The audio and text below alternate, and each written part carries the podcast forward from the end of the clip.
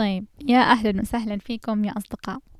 أنا وجدان زعوري أصنع لكم بودكاست. هنا هنا هي اللحظة الوحيدة اللي نمتلكها.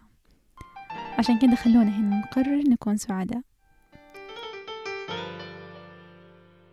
طيب حلقة اليوم تاريخها خمسة وسبعين سنة. حلقة اليوم يا أصدقاء تتكلم عن سبعمية وأربعة وعشرين شخص أعمارهم اليوم في التسعين. الدراسة اللي بشارككم إياها اليوم قامت على تتبع حياة هؤلاء الأشخاص لما كانت أعمارهم في العشرين إلى اليوم أعمارهم اليوم في التسعينات.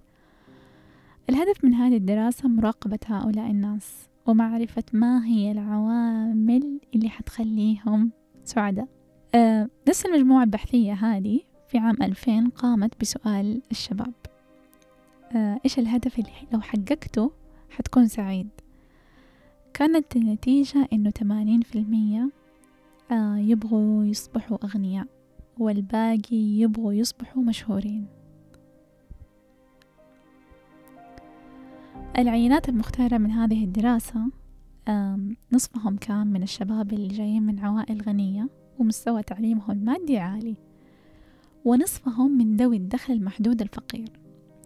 يقول روبرت القائم على هذه الدراسة اليوم أن الدروس اللي حصلوا عليها ليست قائمة حول الثروة أو الشهرة أو العمل بكد زي ما يعتقد جميع الناس.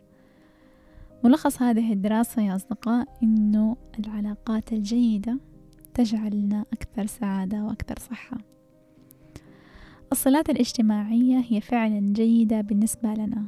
الوحدة تقتل آه، وتبين أن الأشخاص المرتبطين اجتماعيا أكثر ببعض مع الأسرة والأصدقاء والمجتمع هم أكثر سعادة وأكثر صحة جسدية ويعيشون حياة أطول من الذين هم أقل ارتباط. تبين أن تجربة الوحدة سامة وإنه الناس اللي هم أكثر عزلة وجدوا إنهم أقل سعادة وجدوا إنهم تتراجع صحتهم أسرع في منتصف العمر.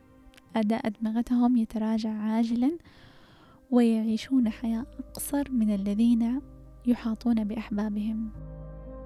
طب نحن نعرف كمان إنه قد تكون وحيدا في مجموعة من الناس وحوالينك ناس كتير وزحمة ناس وزحمة وجوه بس لسه تعيش بوحدة. آه الدرس الكبير اللي استخلص من هذه الدراسة إنه الأمر غير مرتبط بعدد الأصدقاء ولا كم علاقة عندك ولكن نوعية علاقتك بهم.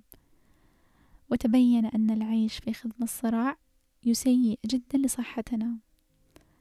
على سبيل المثال يعني الزواج اللي فيه كثير من المشاكل قليل المودة سيء جدا لصحتنا يمكن أسوأ من الطلاق.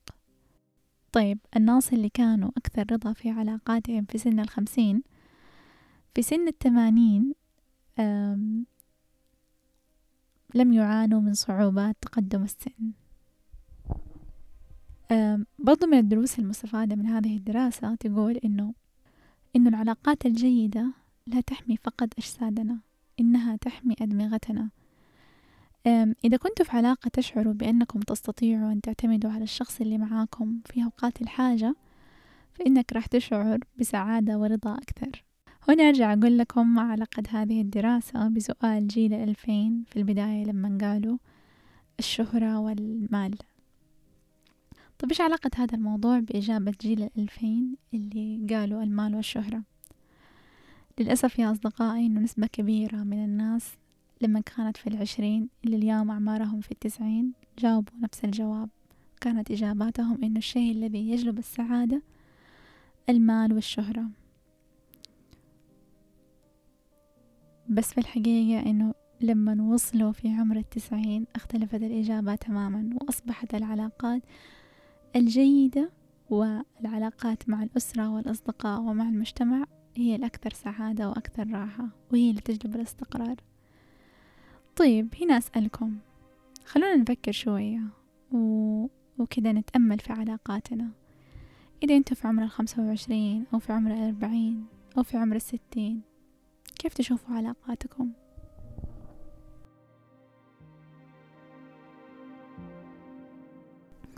طيب.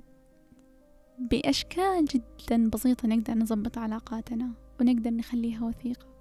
دائما أقول لكل اللي حواليني أستثمروا في علاقاتكم أستثمروا فيها قد ما تقدروا. أستثمروا فيها نفسيا ماديا عاطفيا. أستثمروا أعطوا بلا حد في علاقاتكم اللي تعتقدوا إن هي راح تفيدكم.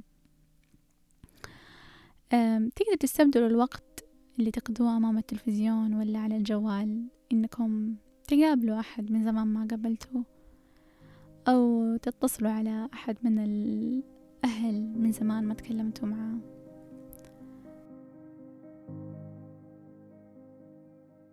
طيب يا أصدقائي وصلنا لنهاية الحلقة. أه الحياة قصيرة.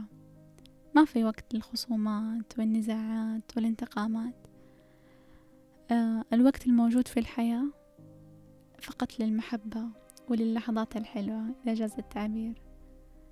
وأفتكر دائما أن الحياة الجيدة تبنى بالعلاقات الجيدة. أشوفكم على خير. في أمان الله.